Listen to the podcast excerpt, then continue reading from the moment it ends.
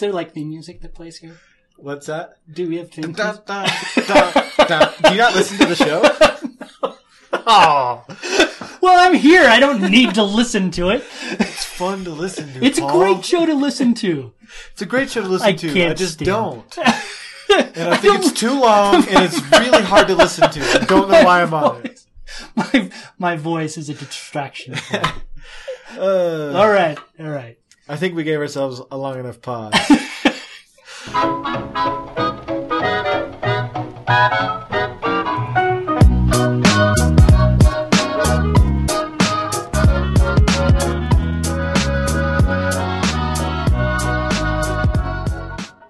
What is up, my nerds?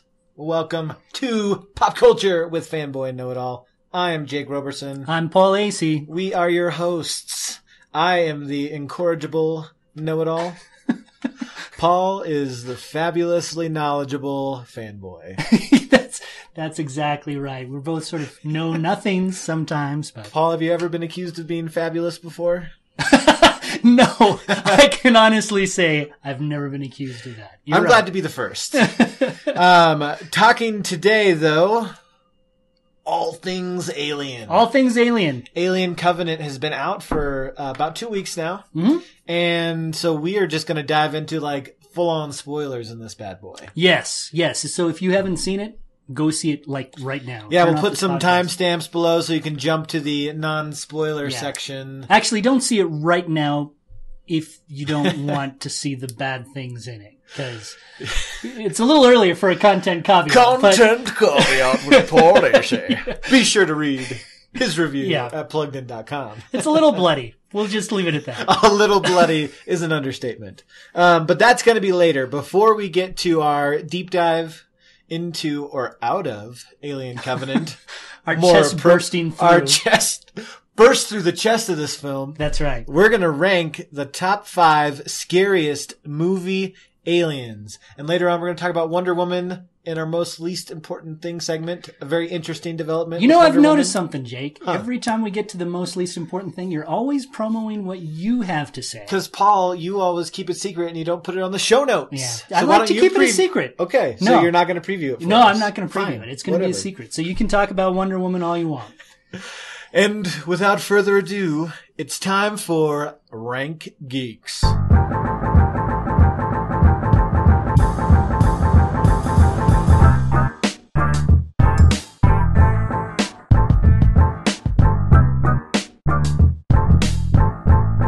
Rank Geeks is our time to nerd out over all things geeky and rank them because that's what nerds do. yeah, that's, that's really true. We're ranking terrible aliens. Yeah, that's the geekiest thing you can really do. Sure, Isn't it? sure is, and it's the top five scariest movie aliens because uh, xenomorphs are freaky, Yes. and they may or may not show up on our list. So, with that, Paul, number five on your list of top five scariest movie aliens. okay, I'm going to go old school. How old school? Going 1982, I believe. Super old. Super old school. Star Trek II, Wrath of Khan, those things that crawled into your ears. Did you see the movie? I have seen Wrath of Khan. Yeah, the- because I, things- I grew up with a Trekkie for a father. Yeah, the the the big old worm caterpillar things that crawl into your ears. Yeah. Those things absolutely freak me out. I hated them. Do you like have a phobia of anything crawling Yeah, in your ear? I really do. do I you really wear do. anything on your head to prevent spiders from crawling in your That's ear? That's a good idea. I should do that. Like a stocking. like, can you wear like one of those like stockings over yeah, your head at like night, yeah, just to keep yeah. just to keep stuff from getting in your ears? I'll, I'm going to think If about you- that. I'll have to talk with my wife to see if that would bother her or not. Because I would really hate for anything to crawl in my ear. Yeah. You know, I think there's actually some sort of- Especially her. she's she's way too big to crawl in my ear. But anyway, I mean, not that my wife is big, but it's just yeah, I was, I was, I was just gonna let that one soak. all right. Yeah. So so when I was a little kid, like I we had these poppy plants. I don't know what my parents were doing with poppy plants, but they had them all over the front yard, and I they had like when they went to seed, they would have like these little shaker things where the seeds would come out. Okay. And I always thought it was so cool to shake them out in your hand. And but there were some times when I'd shake them out, and a whole bunch of earwigs would pour out into my hand, and I think that because those things looked like gigantic earworms, hmm. were earwigs. Earwigs. Yeah, it totally freaked me out. That So, so this is a long-standing phobia. Yeah, it's a it's one of my several phobias that I'm sure we'll talk about. Yeah, this one is a shout. So my number five is a shout out to my wife because uh, this this these Scary rank at the top of her list. Okay, okay. And and actually, when you think about it, and this is why I actually ended up concluding it, including it on my list, is because it is kind of freaky when you think about it. So number five on my list are Transformers. Transformers. Specifically, specifically in No, tr- the count, first right? Transformers movie, yeah, because Yeah. they're they're aliens. They Yeah, come from another planet. Yeah, um, they've got their own planet, Gasolonium or whatever. Uniptonium, I don't know. Uh, gasolonium, uniptonium, same thing. I don't know. uh, but in that first movie, when they like disguise themselves as toasters and remote controls and vehicles, like that's kind of terrifying to think that alien robots could look like everyday objects around you. Paul, the microphone in front of you looks a lot like an alien that could blast a laser out of that red light and just wipe your face clean off. I don't think that's likely to happen. Now, if you said it was going to crawl in my ear, but it's yeah, it, it's it, some it could man, it's thin enough. The wires, the wire running from that thing could like slither in your ear and it'd be done. It'd be over with. I think your wife has some strange phobias. But it, so, anyways, that's why Transformers is on the list because they could be anywhere. yes, they could be.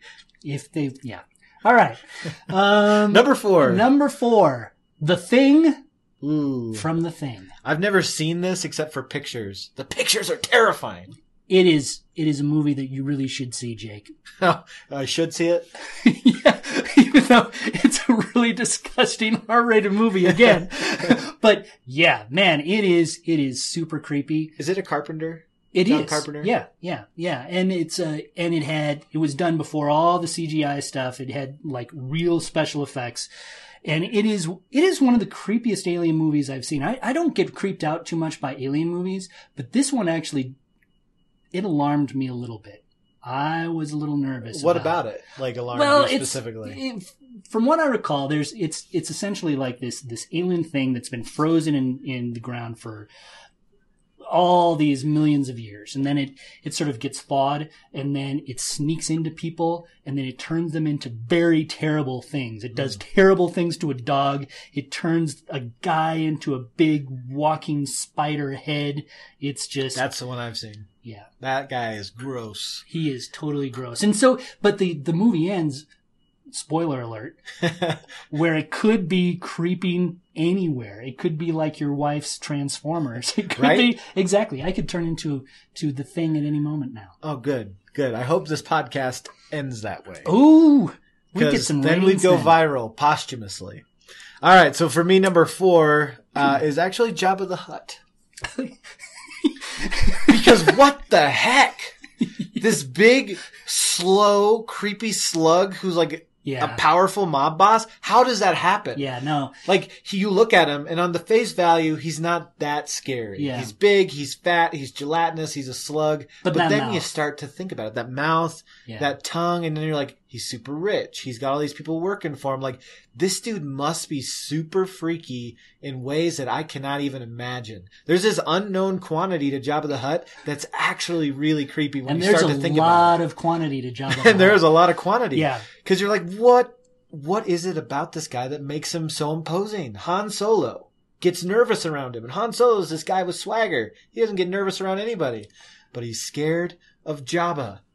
Why, people? Somebody tell me why. I don't know. I think you're sort of missing the idea of, you know, the whole. I mean, Jabba the Hutt is very intimidating, and he is sort of disturbing. I wouldn't call him. I don't have scared me. nightmares. Do you have nightmares over Jabba the Hutt? I could. I'm I'm just Only- telling you how I'm approaching this thing. He Only if he terrifies sort me. of made you one of his slave girls. You're or going something. you're going off stuff that visually terrified you. I'm going off of things that sincerely scare the daylights out of me. Am I Okay. wrong, people? Am I wrong? Yes. I submit that I am not. Yes, you are wrong. All You're right. wrong. Mine. Number three. The pod people from Invasion of the Body Snatchers. Ah, this is a movie I've not seen. You know what? I'm sensing a theme actually. All these I saw things, Star Trek too. Yeah. Oh, but you're sensing a theme for yourself. No, I'm totally sensing a theme because all these things that I've listed so far are things that take over like humans Ah. and look like humans at least for a while Right. until they reveal themselves. So So yeah, I maybe I have some maybe I have a fear of you, Jake. Maybe I'm worried. Paul's really worried about like getting close to people and then them turning into hor- horrifying Yeah. aliens. yeah. So if you watch Invasion of the Body Snatchers, it's an all-time classic. Watch the original 1956 version Okay. because it's just better. So so that's why the pod people are terrifying because they, again it could be Yeah, anybody exactly. around These you. these pod people essentially the the pods they slap down somewhere in suburban night America, and then they sort of wait for you to go to sleep. And when you go to sleep, they be they pop out of their shell. All of a sudden, you're dead, and they're you. oh good. Yeah, it's So I really could be a Yeah. pod person. and you never ever want to go to sleep. Yeah. All right. Well, there you go. Number three for me. Now I'm getting into a little bit more classic territory. Is Predator from the Predator franchise. Predator. And this one, eh, but it, it does continue my theme in that I'm not particularly terrified of how he looks Yeah. or how a predator looks. Like I actually think they kind of look cool. However, they can be invisible. They're like super smart. They have crazy advanced weaponry and they're invisible. Let's just get back to that point. An invisible alien is the worst kind of alien. Hey, now did Predator almost the third worst kind of alien. Did Predator beat Alien? You know, I did see Alien versus Predator, but I really don't don't, remember. how it ended. That's I'm the- pretty sure sign of a that Predator movie. does Yeah. eh, does like win and beat the alien in that movie. Yeah, see, I here's the truth. Predator doesn't do much for me. He would not have been even on my top 10. Yeah. He is cool looking, but I don't get too scared of him. Right. My wife though, that was one of the first movies we watched when we dated. She almost broke my hand off. it freaked her out something serious. So I'll give you a little bit of credit for this. one. right. Again, he when you just start to think about the skill set that he brings Yeah. to the table, Nuclear weapon on his wrist? Not terrifying. Yeah. It's not a scary movie. I didn't find personally. Obviously, for your wife, it was. It was really scary for her. But when. I watched that movie, I thought it was an action film more Yeah. so than anything. Yeah. Like personally. But when I start to think about this dude, super scary. He could be in this room right now with a spear right through my head. ready to crawl in your ear. Well, I don't think he does that. All right. All right, number two for you, Paul. Number two, the xenomorph the xenomorph. from Aliens. Yep. Yeah, the xenomorph does not turn into anybody human-like, but actually, he I, sort of no, does. They, I was He going to say sorta one of the does. criti- one of the critiques I think about the xenomorph is kind of his human-like qualities. Yeah, no, because they sort of transform into vaguely human, but he's not trying to pretend to be human. He's Right. just he's just a terrible, terrifying he just thing. wants to kill and reproduce. I mean, he is primal at Yeah, its worst. yeah. Have you seen the original Alien? I did. I did actually. Um, to like to To get for ready this? for this podcast, I had only seen Prometheus Yeah, in this series. Like, and I had seen the chest burster scene from the first Well, of course. a bunch of times. Yeah. but never actually the whole movie. So this last weekend, I watched Alien and Aliens back to back. Ooh. 11 p.m. to 3 a.m. What Oh up, people? my That's my level of commitment to you. so yes, I have seen Alien. wow.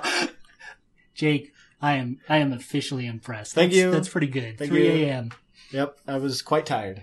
yeah. Did you were you able to go to sleep? Were you worried about aliens? I wasn't. No, I wasn't. As, I wasn't very Crawling scared by them. No. Hmm, Uh, so, okay. um, all right. Yeah, xenomorph. Actually, so that xenomorphs was my number two. Oh, So this this is perfect because they are, in spite of the fact that they are not, they are just look creepy. yeah. They do look creepy with the Yeah. mouth inside the mouth that uh, just rips, like just punctures people, and the way they emerge. It's like, hey, there's lots of other ways to leave a human body. There's a couple of holes you could use. No, you're just gonna rip straight through the chest.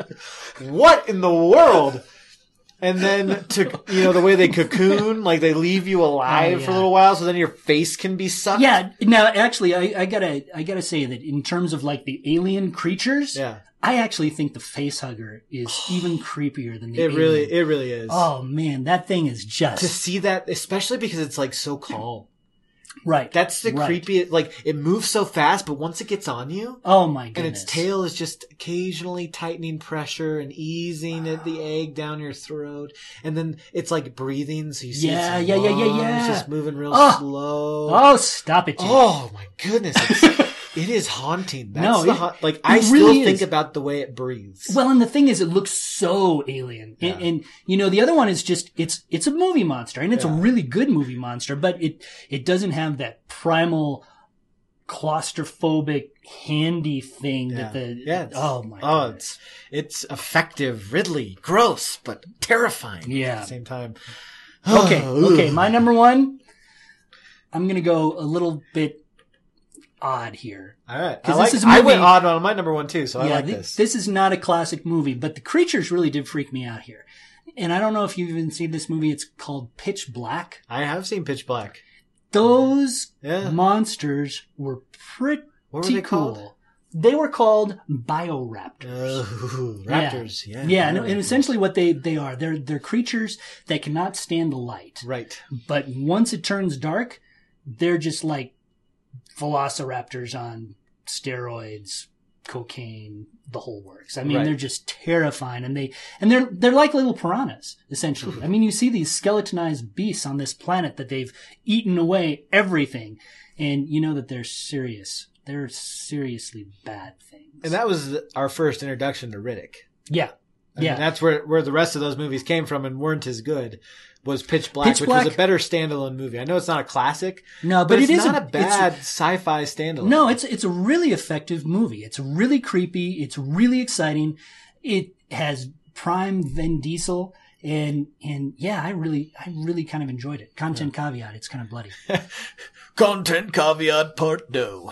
All right, Um. All right. So number one for me, which you didn't even put on your list. Actually. I did put on my list. Uh, Oh, I'm putting yours on my list. oh, right okay, here. got it, got it. Yeah. Um, but number one for me is on my list, and it's from a movie that I think I think is kind of underlooked because it's not a fantastic or overlooked either way. It's kind of overlooked because it's not like overall a really really good movie, but the ending for me totally sold me on this movie and on this terrifying, scary movie Alien, and it's the character of Edwin played by Topher Grace in the movie Predators. Did you see Predators? No. Oh my goodness. It's again, like you watch the first part of this movie and you're like, ah, this is kind of paint by numbers. You know, so this, all these, this random group of about 10 or 12 people, I think, like get warped to this alien planet. So they're not on Earth, but it has like, it's breathable. They can live and they all are kind of like, they're figuring out who each other are. None of them really know each other. Maybe they've heard rumors and they're all these like warriors and soldiers and officers and military people. And they sl- slowly start to piece together the fact that they're all like highly trained killers and of some sort, except for this one really weird nerdy dude who doesn't have any weapons and is just kind of there and whiny and what's this guy doing here? And they, they also come to find out that this planet has predators on it, the predator aliens on it. And, and so it just is this game of kind of cat and mouse between them and the predators. And just when you think that, um, you've got it figured out and, and maybe a couple of them have survived, again, spoiler alerts, one of them, and they've beaten the predators, one of them turns on another human, and it's this spindly, nerdy, do nothing named Edwin, played by Topher Grace, and you find out he was the most evil, diabolical, scary one of them all. So again, hmm. it kind of has this, you never know what you're gonna get, and he, and it kind of turns out in the movie's ultimate message is, maybe humans can be the most evil predators of all. And the way Topher Grace makes the turn Well, at the Topher end Grace. was really underrated. Yeah, he is. He is an underrated actor, I think. Actually, So for me, he is super scary because again, he is not, you wouldn't see him, you know, you've got guys in this movie like, um, oh, why can't I think of his name? The guy that plays Machete. oh yeah, yeah, yeah. You know, you've got guys like that. Yeah. And I can't think of his name for whatever reason. I'm so sorry. Uh, and so you see all these scarier looking predators, but it was really Edwin, this guy that you wouldn't have given two thoughts to. That's right. really scary. Well, and you can think of me in the same way. I could be really scary. you look a lot like Topher Grace. I How I, do. imagine Topher Grace will look like like thirty years age. Yeah. From now. So there you go. Um, all right. So now we've got to. Um, I'm totally going to kill this list because your people weren't scary at all. all right. Number five, we have Transformers versus the Star Trek Two ear crawler. the Transformers. All right, so we've got to we've got to say what are we judging the scariness of? I think it's nightmares. Nightmares. How many people have nightmares. nightmares over Transformers? hey, my wife has nightmares over Transformers. so, your wife has nightmares over Predator. I think the ear critters definitely win. I don't know. I I wasn't that scared by Star Trek II: Wrath of Khan. Well, that's because you don't know anything. and we have bugs like that on our planet that crawl into people's ears. And they're terrifying. They're terrifying. They're we don't marginally have, upsetting. We don't have toasters that come alive and try to do nice things for you. Isn't that the toaster tries to kill people? Don't you remember that scene? No, I've I've blocked all the Transformers movies out of my mind.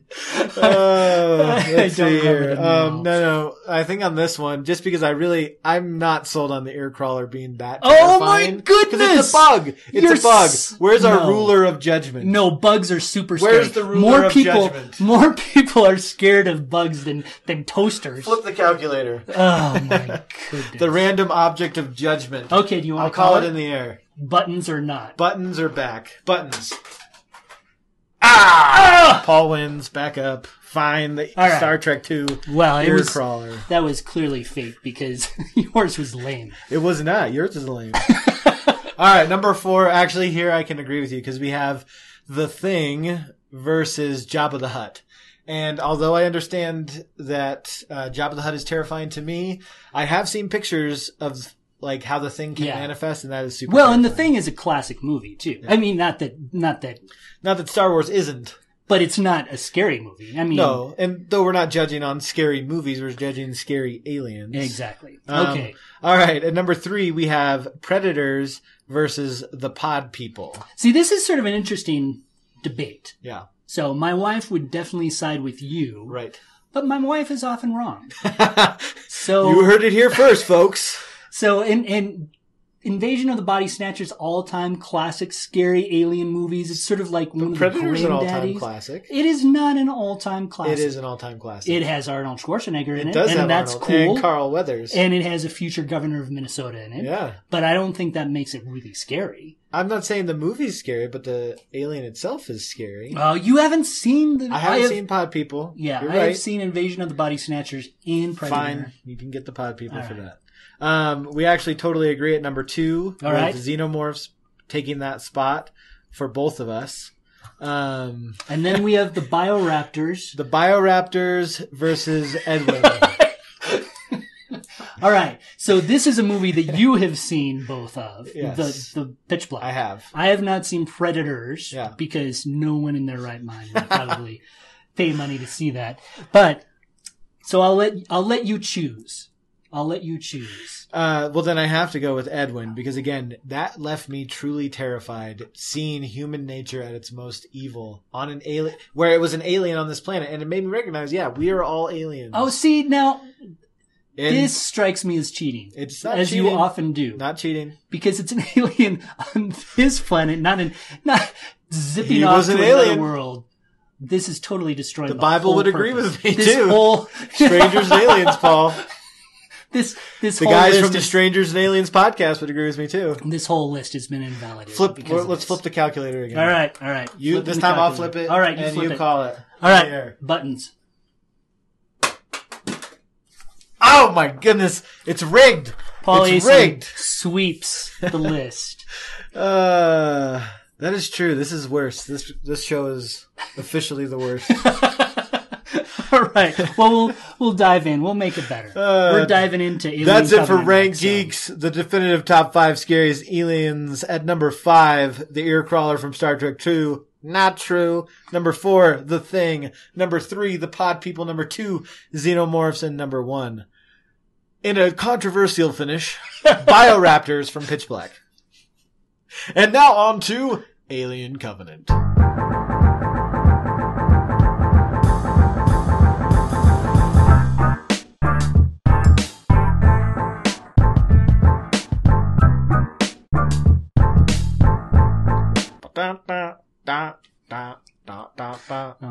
Goodness. Uh, this is where I complain about it being too long, right? This is where Paul complains. We've spent half an hour talking about our top five. All right. Not even true. 20 minutes. Okay, it's only 20 minutes. Yeah. All right. This is a part of the show where Paul complains about how much he hates being on this show because it's way too long and boring. So long, man. Okay, here we go. For our main discussion this week, we have Alien Covenant. That's Paul, right. Alien Covenant. We have both seen deal? this movie. We have seen this movie. A lot of people have probably seen this movie by now Yeah. uh, it's been out for two weeks. Yeah, so here's what we're looking at. Yeah. Alien Covenant takes place about 10 years after Prometheus, which is sort of, I guess, Ridley Scott's first chronological Correct. movie within his Alien series. You got it. Right. Prometheus chronologically is the first film. So Prometheus, we sort of are introduced to what will become aliens. The the Covenant story sort of follows that along, and we start to see these creatures starting to become the aliens that we're quite familiar with. Yep. So So that's the spoiler free version. Check the timestamp if you don't want spoilers. Continue on if you're ready to dial into 11 on these spoilers. So, so what we have is the name the Covenant is it actually refers to technically this this ship full of mm-hmm. colonists that's going to another planet, lots and lots of years away. They're zipping around. They've got seven years left. All of a sudden, something happens, and the ship gets rocked by explosions. There's a crazy thing that happens and- in space, Yeah. totally random. yeah, so knocks knocks some of their functions out of line. the captain and the captain dies. in captain fiery gets incinerated explosion. inside a sleep pod because He is what? ameliorated. I thought you were supposed to be super safe in sleep pods. You would think Ripley No. survived for 57 years in a sleep pod. This dude gets burned up in three seconds. It was terrible. It was Terrible, terrible. awful. And Yeah. a weird cameo for James Franco. It was a strange cameo for James Franco. but anyway, so the everybody's awake now. The crew's awake. Two thousand people plus a thousand embryos are still sleeping away. They wake up and they see that there's this habitable planet apparently just like a few So clicks there's away. a weird signal coming in. Weird signal coming in that has John Denver's Country Roads on it, which I really appreciate. That should have been their first warning. Yeah. Nobody broadcasting country music should ever be trusted. It's not country music, it's country roads. There's a difference. Oh my gosh. Anyway, anyway, they go to this planet to investigate, and it all seems very lush and beautiful, as you would expect it would be. Super gorge. But what we what we come to realize is that there's these spores. If you knock over these like mushroom type of things, these spores, and they float into your like Spores are the worst. no, yeah, nose and ears. Like invisible It's particles. another ear yeah, thing. it gets in the ear, man. Totally gets in the ear, and so then it starts transforming into the into That the was a shout out to Bill know. Paxton. May he rest in pieces. Game over, man. Game, Game over. over. Um, yeah. Anyway, so they they sort of grow in these people's bodies, and then there's a whole bunch of body bursting. Yeah, You know? like and Lots in of different creepy places. ways. Yeah, Yeah. Th- these aliens know how to go out the front door, if you know what I mean. yeah, and then they uh, they meet up with David, who's this android who was in Prometheus, and and they think that David's going to help them. Yeah, because he says he's going to help him. That's right. Says you'll be perfectly safe here. You'll be fine. Liar. You'll be fine. He Yeah. says. So there you go. And are they going to be fine, or is there something more diabolical? Oh, so oh, and another thing to set up this. Okay, to set it up. we gotta we gotta go through a couple of other characters before you can take it away. okay. So on this ship Covenant, the captain dies. he is the the ship is taken over by this captain called Oram. Captain Oram. Oram. And he, the, his main characteristic is that he's apparently Christian, and that makes him Well, they don't insecure. make that clear. They do. They they actually say, "I think it's because of my faith that I was passed over for this this." Okay, captaincy." faith can be a lot of things, Paul. Yeah. So anyway, Literally, the only very only thing. no, but he quotes the Bible. He quotes. Does he Bible. quote the Bible? He, He says, does. "O ye of little faith." That's kind of like a cultural. No, we, says we know he's Christian. We know he's Christian. because Ridley Scott does not like Christians. Yeah. So we know that he's Christian. He's a little bit. um He just he's he's standoffish. he's a little yeah. He he gets a a little, little bit around the weird about the whole thing, and and sort of his faith plays into all of his insecurities.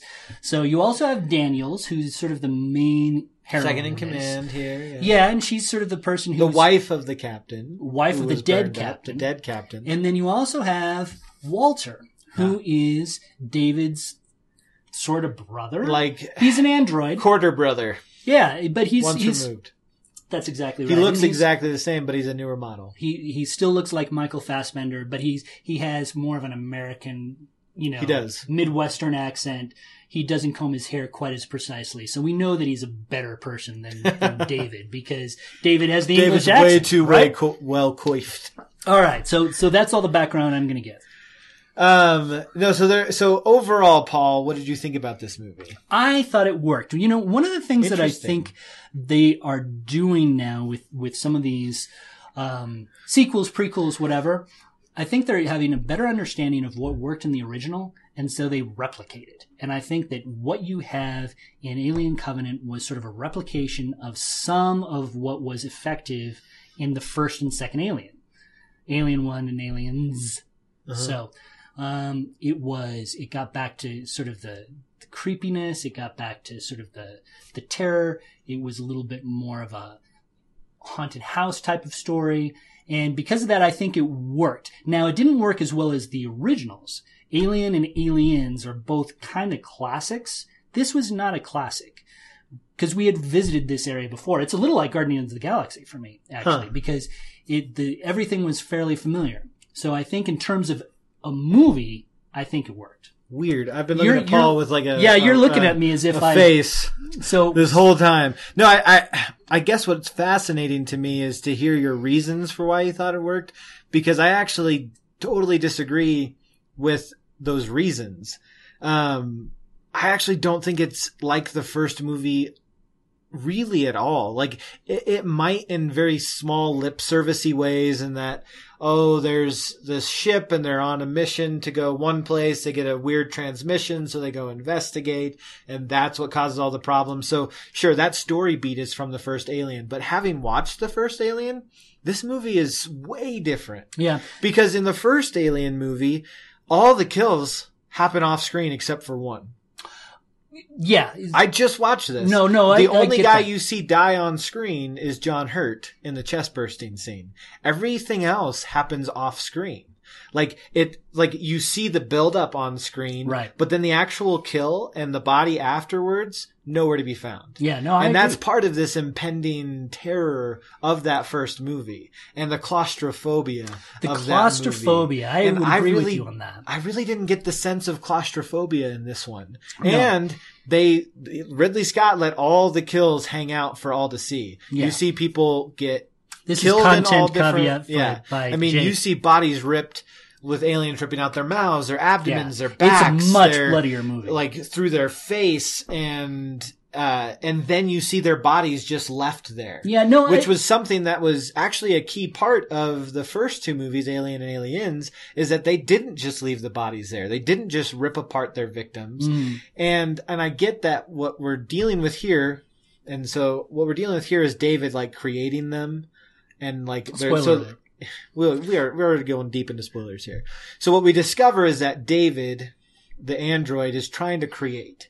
He's felt pent up. He has a he has a he wants to be God. Right. He is disappointed in his own complex. creator, his own human creator, and so he wants he wants to become like God. Yep. And he wants to create his own perfection.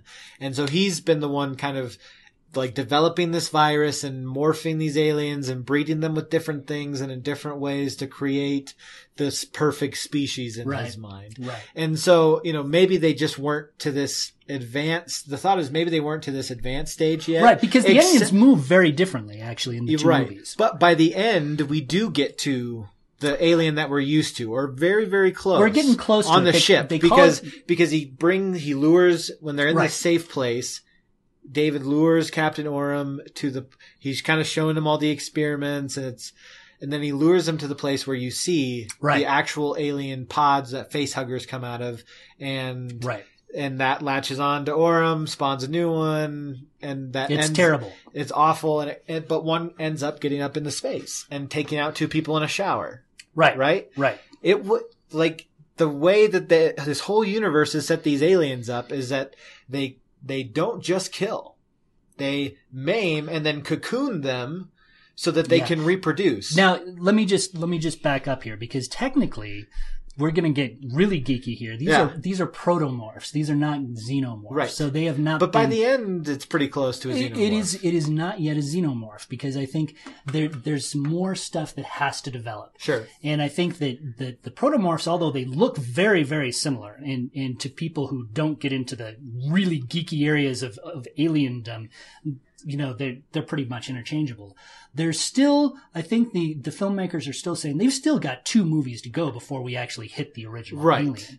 So and there's so going to be some, Yeah. some, um, evolution Sure. of the product. I And think. so I wasn't necessarily, yeah. So I get that and I get why, but I think that still does yeah. say that this movie is not like the first movie. It's No, and way it, and that, and I think so. That's bringing me all the way back around. I know I got off on a rabbit trail there into geekdom, but bringing that all the way back around, I actually feel like that's partly why this movie struggles, Mhm. is because Ridley Scott was trying to deal with some pretty weighty issues with David and Walter and Yeah. and his dissatisfaction and his God and David's dissatisfaction Mhm. with himself and his creator and wanting to create and make his own species and dealing with what it means to be able to create and Yeah. stuff like that.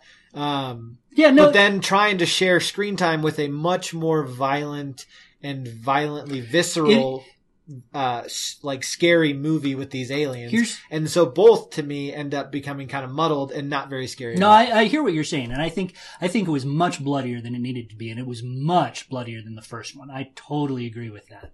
Um, in terms of the feeling that the that the movie sort of inspired, I think it still had sort of that same creeping terror, that same Didn't for me secret. though, to be honest. Yeah, and I think I think it can really differ from person to person. This this movie, from what I un- understand, has gotten largely positive reviews, but I've seen some negative reviews as well.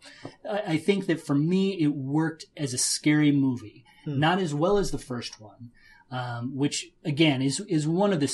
I think I can say that it's honestly probably the scariest alien movie that I've seen. In terms of anything with aliens. Anything with aliens. Yeah. interesting. Yeah, with the possible exception of the thing. The thing was really scary. Yeah. Um, but I think that it worked on a certain level that the first two did, and the later Alien movies didn't work at all. And The later those I have movies- not seen. Still. Yeah, the later Alien movies, I think maybe that's one of the comparison points, is because I've seen a couple of the, the later Alien movies, and they were terrible. so you know how bad it could have been. Exactly, exactly. This one sort of brought it back to the spirit of it. And I think that, that you had that sense of creeping terror of not exactly knowing um, where these things are going to leap from. Right. But you're absolutely right. It's it's a really gore. It's it's a very gory movie. Yeah. And I, I think that, and I don't want to go too much more into that because I think the really interesting thing about this movie is, is what you just touched on, the spiritual elements of, Yeah. of it. Because I think you're right. Um, Ridley Scott has, he's wrestling with things, it feels like. Oh, for movies. sure. So, And and I think so. As my segue is, what it all made me feel like was not so much mad that it wasn't better this way or better that way, or it was a terrible movie. It was still a it was still a decent like thriller horror alien movie. So it's certainly not a bad film. Ridley Scott, Ridley Scott's still a competent director. But what I, what I've been struck with and been thinking about a lot since then is I think he's too ambitious for the medium mm.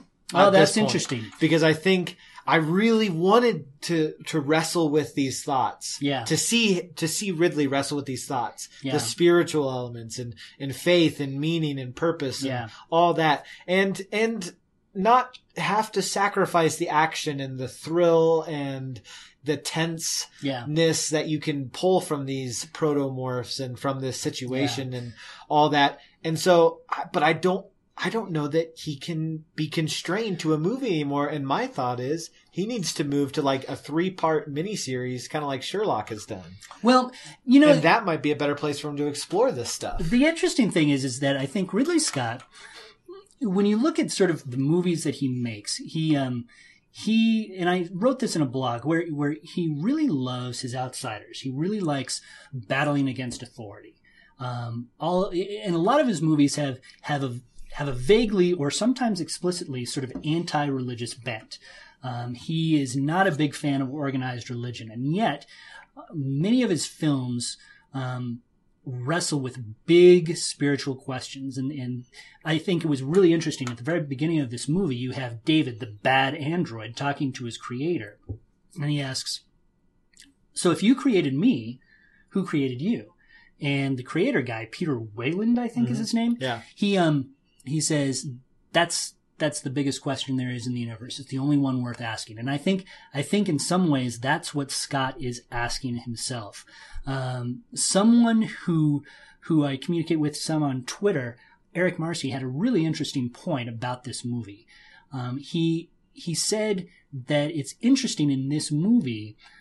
It seems like the world that Ridley Scott wants to gravitate to this this uh, this world where rebels are are win essentially over the these authorities that world doesn't look very pretty and that's that's one of the really interesting things about this particular movie is that in some ways david the rebel is a typical ridley scott hero hmm but he's clearly the bad guy. He rebels against his nature, where Walter falls in with his nature. He he um, sublimates himself to his nature, and because of that, he becomes the most heroic character I think in here. And so you have sort of this strange flip of what Ridley Scott typically does. It's almost like he's sort of trying to analyze his own worldview, and he sees some flaws in it, and those are sort of um, extrapolated here in in Covenant. Yeah, and, and I actually don't disagree with you there because I also saw it in the character of Oram. I think you had a different take on Oram in a piece you Oram's wrote. an interesting. Yeah, um, yeah. kind of seeing his faith as being part of the reason that he's a jerk, hmm and and you know wondering if that's maybe Ridley Scott projecting some of his feelings about Christians. But what was interesting when I was watching the movie, and it would be I would be very curious to hear Ridley Scott talk about what he wanted this character, because again, th- I thought that the characters all except for David and Walter, who got a majority of development in this movie, Right. Oddly They enough, the androids have yeah. the biggest character development. They seem the most human of everyone. Ridley Ridley Scott loves doing that. I mean, Blade Runner and Yeah. the original Alien movie Yep. and Prometheus and this one, like that. That's Ridley Scott's bread and butter. I think he, Right. he's even passed it on to his son. If you watch Morgan, Mm. did you see Morgan? I did not know. Luke Scott did Morgan, and that's all about androids and humanity. And like this is something they like to wrestle with. Yeah. Um, so I actually agree that while I disagree with like you your take on Oram's religion making him grumpy and gruff and kind of a Mhm. jerk, I, I I did think that it looked the movie felt like Ridley was wrestling with his own worldview through Right. David, like you said, this character that's you know would maybe be the hero but is actually the villain, Right. and also through Oram, who my sense was that the parts of him that were rough, the parts of him that came across as a jerk, were actually him trying to suppress his faith and make it fit within a mold and try to be this this cold calculating character Yeah. because he wouldn't let you know for example um, there's this scene where the crew wants to commemorate the passing of their captain Right. and we've already heard Oram kind of bemoan the fact that the company didn't feel like they could trust him as a captain because they thought his faith would get in the way of good, sound judgment. And so when he says, Hey, I don't want you to, we're not going to commemorate the passing of this comrade, it's because no, we, there's too much work to do. Like it's very practical. And it, to me, it felt like something that he was trying to be Yeah. who the company wanted him to be and suppressing what maybe his faith would ask him to be. See, in some and ways, that's kind of how I felt his Yeah. because then because yeah, so that that caused him to be a jerk Well- because he wasn't living his faith out and so it was almost like Ridley Scott saying, I wonder sometimes if Christians were able to live their faith more le- closer to the faith of the Bible they might actually be better people versus if they were trying to shoehorn their faith into everybody else's expectations and they just become jerks. yeah, no, I think that's an interesting take. And my take wasn't, my take on Oram is a, is a really complicated one. Yeah. because he is, in my view, Scott didn't quite know what to do with the character. And I think that, that what you say could be true. It might not be true. It's, and it was really confusing because it seemed like the character at times tried to be sympathetic and then sometimes was not. And Right. then to me, you know what it felt like? Hmm. It felt like Ridley Scott as much as he critiques Christianity, really doesn't know a lot of Christians Yeah. and doesn't understand Christianity. And, like and kind of- personally. yeah, exactly, Yeah. exactly. It, it feels to me like he He's comes got at kind of like a sociological view. Of it. Exactly. I think that I think that he approaches it very much as an outsider who feels like he understands some aspects of it, and maybe he does, um, but the the disjointedness of the character.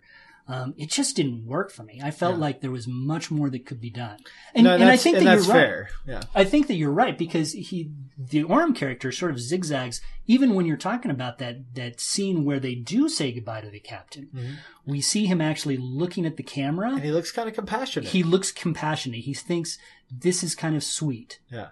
But then he turns around and says, "They went against my wishes, Right. and they can't. They can't do that." Right. Like I've got to be a captain based on these pragmatic things, not faith and good nature and compassion. And that was how I took it. But I no, but I think I totally could be wrong. Yeah. And and I, again, I think that's the weakness of this movie is that there's some really interesting characters that they could have done a lot more Yeah. with had he had more time. Yeah. And and Oram is is probably the prime example of Yeah. that. Is Yeah. I want to know whether it's your like your ver- your take on him or my take on him and I, ju- I do feel like he ends up becoming a confused mess and it's hard to tell whether that's ridley not knowing what to do with him Right. or ridley just not having enough time to show us Yeah. because i think that was another interesting thing from watching alien in retrospect is i got to watch the deleted scene hmm um, like the very controversial deleted scene from the first alien movie have Never you ever seen it No. so, like, um, there's this controversy because there's this deleted scene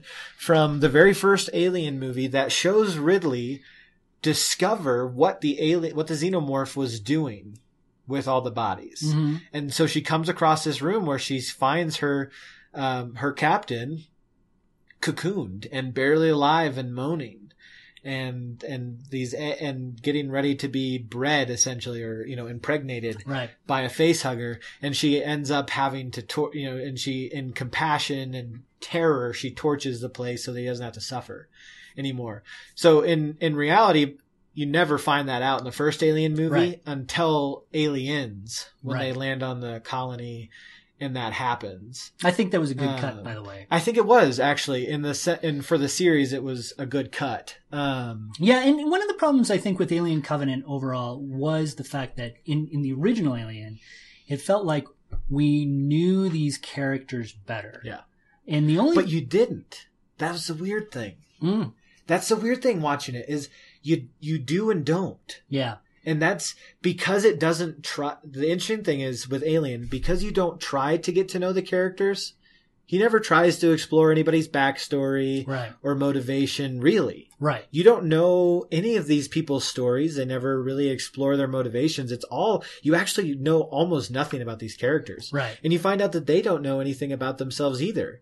You know, with the reveal of Ash being an Mhm. android, they didn't Mhm. even know he was a, t- a Right. synthetic right. in the first movie. And that's how you feel about all these characters. But because they're not trying to draw you into that story, and it's all about their immediate survival in this one very Sure. small scenario, it feels more intimate. Yeah, And so it's a very odd thing in that truly you know nothing. Yeah, you don't even know that Ripley has a kid I think until the second movie. I think that's really valid. But but one of the interesting things about Alien, just thinking back to what I remember about it, is that the the personality ticks Mhm. were strong enough where you, even though you didn't know anything technically about them, you sort of knew what kind of person they were in a way. I mean, you had sort of these little, you had the the well, it, you just had a lot of different characters. I mean, you had sort of the the languid um, guy, the technician, the engineer. You had sort of the mousy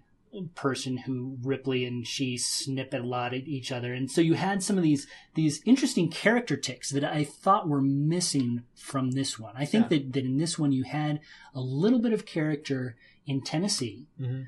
they tried, and I think maybe that's what makes Oram so frustrating. Is is it's really a character that they did try to make us understand a little bit Right. more, but for the most part, and Oram turns into this too. It's it's just alien fodder, Yeah. you know, where they're they're all just there to be killed, Exactly. essentially.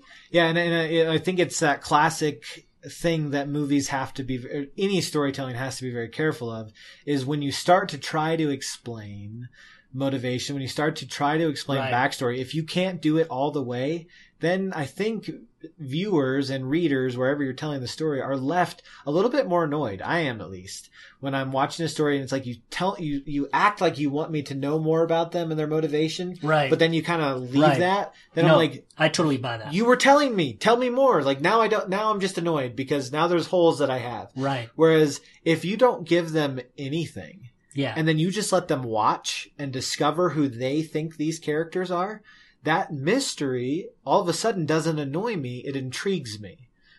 And why are they motivated this way? Because I was that way in Alien. yeah. When when you when you are watching, there's this scene where you see Ripley's face and something terrible is happening, Yeah. and then you look over at Ash's face and he looks strangely calm and bemused. Yeah. And you're like, what is this dude's deal? And that's your first indication that something's off Yeah. with this guy, but I don't know what. Yeah, no, and I, I think it is really interesting. I think you're absolutely right. I think in Alien, what you saw was was very, very little of exposition on who these characters were, but an incredible amount of depth in terms of what the actors brought to the characters.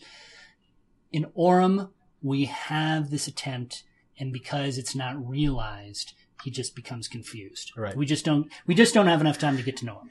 The moral of the story is Ridley Scott, please make us a miniseries of something.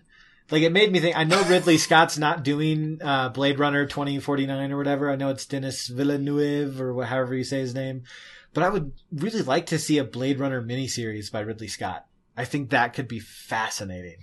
There's so much here that he wants to explore, that he wants to wrestle with, and he's a great director technically, and he's a good storyteller. Because this is still a good movie in spite of the missteps, um, an entertaining movie in spite of the missteps. So that's that's for me. That's what I came away with. Is I really want a Ridley Scott miniseries. Yeah, I would disagree, but that can be the last word. uh, now on to the most least important thing.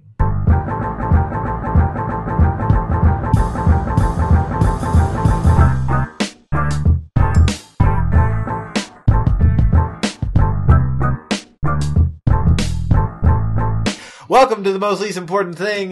This is the way we love to wrap up this show every time, where we talk about the minutia of pop culture that might be or might not be super important. Paul, You know take what? it away. Uh, Jake, I, I think I want you to go first this time Oh, because you I, want me to I might actually start. I might actually start crying for this one. So. Ooh, intrigued. All right, so for me, guys, Wonder Woman is just about upon us. By the time you're listening, you will be pretty close to getting to see for yourself whether or not DC has finally arrived on the comic movie screen. Oh, I hope, I hope, I hope. Pre, you know, you know, some of these previews are you're hearing some positive things. yeah, yeah. Well, and she was the best thing in in Batman versus Superman, right? So I think that I am cautiously optimistic, but we'll see. So my most least important thing is people are kind of freaking out at this moment about a female only screening at the Alamo Drafthouse in Austin, Texas. They're going to do a one night only female only screening of this movie and dudes don't like it. And what is our problem with this? Why do we care if there's a females only screening? Let them have some fun. So now, but here's the question. Here's the question. When if there was a male only screening of something, wouldn't that cause consternation? Well, to be fair, both are causing. I think both are. Obviously, Yeah. we see here that both would cause consternation. See, I'm, I'm But would there be that? I mean, there sure there certainly would be. But it would would it be as widespread if it was dudes only? Because that's why do we care if people do things like? see, and that's I'm good with my wife doing a girls' night. No, I'm totally good with that, and I I think that there should be, you know, I think that there should be opportunities for people of the same sex to sort of gather and do what they want to do. So I I, I think I think we just live in silly. a crazy world where Yeah. people get really upset over a lot of different things and i think that i think that if alamo Drafthouse wants to do their women only screening i think that's fine Go for it. but if a theater wants to do a male only screening of deadpool or something Go for it. i think that's okay too. Sure. so Um, now, certainly, we we could get into the fact that if you're doing these things exclusively, Right. then you start to get into the realm of discrimination. right Where it's like, hey, at the Alamo Drafthouse, we only serve women all the time, always. okay, maybe you're starting to get into some problematic weeds because where does that line get drawn? But Yeah. if you're doing a girls' night or a guys' night, go for it. Well, and here's the other thing. I think that I think that a Wonder Woman movie is long overdue. For Because, sure. Because and, and it really sort of mystifies me why it took Hollywood so long. We've had how many Batman movies? And I love Batman. Yeah. But Wonder Woman is a pretty cool deal too. And and the fact that, that Hollywood hadn't really thought to do it before now, Yeah. It's kind of a shame. I mean it, It does is. speak to a little bit of sexism. It so. is. So I'll just leave it with uh, a comment from their on the Facebook thread where they announced this. Somebody said, "Have you ever hosted a men's only showing of any film?" And they said the Alamo Drafthouse responded, uh, "We've never done showings where you had to be a man to get in, but we did show the Entourage movie a few years ago. That's pretty good. Plus one for the Alamo Drafthouse." Paul. Uh, So- I'm ready for tears. All right, I'll, I'll see. I'll see what happens here. Um, as you know, Manchester had a terrible, terrible tragedy happen to them, to the city of Manchester in England Yeah. during an Ariana Grande concert. It was uh, toward the end of the concert. There was a there was a suicide bombing. Many, many um, young women and girls were killed. Um, after in the aftermath, there was a little saying by Mister Rogers that made the rounds. Um, it was it was a beautiful thing about when you're when you see things on the news that bother you, look for the helpers. There's always people trying to help. And the the message inspired a guy from Entertainment Weekly to do a huge Twitter string on how, how he had met Mr. Rogers one time. He had grown up, you know, this this author, his name is Anthony Breznican, I believe. All right, Anthony, tell us how to pronounce your name. and he wrote a huge Twitter feed on on how he grew up with Mister Rogers. Like most of us, he he left the neighborhood um, because you grow up. But there was a time when he was really suffering. He saw Mister Rogers again on TV, and it felt like he said it felt like a cool hand on a hot forehead. A few days later, he actually met Mister Rogers in person on an Whoa. elevator and had a chance to talk with him. And during the course of this conversation, he was just talking about him and saying he mentioned that that he had just seen the show recently and it really touched him. And Mr. Rogers, he actually takes off his scarf, he sits down, and he asks, "So, so what's troubling you? What, what's bothering you?" And so the guy sits down and he starts talking about how his grandfather just died a few months ago and it's still really bothering him. And Mr. Rogers spent you know, several, you know, a long time with him, just, just talking with him about this and, and started to talk about his own grandfather and how he died 21 years ago and he still misses him, he said. But then he added that, that he gave, gave Mr. Rogers, Mr. Rogers is saying, my grandfather gave me sort of this, this work ethic and all that kind of stuff. Um, and because of that, I'm always able to, to remember him. And it was sort of his way of saying, you know, the hurt for your losses never goes away, but you still always have a piece of these people. And the thing that, that I thought was so cool about it is that he says, and I think this is true, who else but Mr. Rogers would actually sit down with a total stranger, unpack something so deeply personal and, and help them with it. Yeah. And so he writes this in, in his article. He says, and I think this is really true. Mr. Rogers saw people. He saw through and around the things that confuse or distract others. He saw these people. He saw me, a struggling young man who needed some kind words. And somehow, in a way that defies belief, he made you believe he saw you too, even if you never met his television neighbor. I love that. Mr. Rogers, it's one of those the thing that I love about Mr. Rogers, I, I've thought about actually writing about this. Pop culture heroes, I think that Mr. Rogers would be on my list because he's one of the few people who truly walks the walk. And he is who we see on TV. And that is so rare in the world of pop culture today. I love that. I think that's a good place to wrap. I have nothing further to say except feel free if you have stuff that you want to talk about, um, talk to people around you, whether it's friends or family, or if you truly feel like you don't have people to talk to, you can find us on Twitter at at Asay Paul or at Jake underscore Roberson. And um, I know both of us love to listen. As much as we enjoy talking on this podcast, yeah, you wouldn't know it by the way we talk. we we really do like to listen, and we do both truly believe that, um, you know, people are incredibly important. That's why God created them, and um, I won't wax too much more eloquently about that because the Bible already does. So, um, and join us at Pop Culture with Fan People and Know It All on Facebook, where we can nerd out and we can talk about serious stuff because there's serious stuff to be talked about in our pop culture as well. So, with that and no further ado, I'm Jake Roberson. I'm Paul Asay. Guard your ears tonight. We will catch you on the flip side.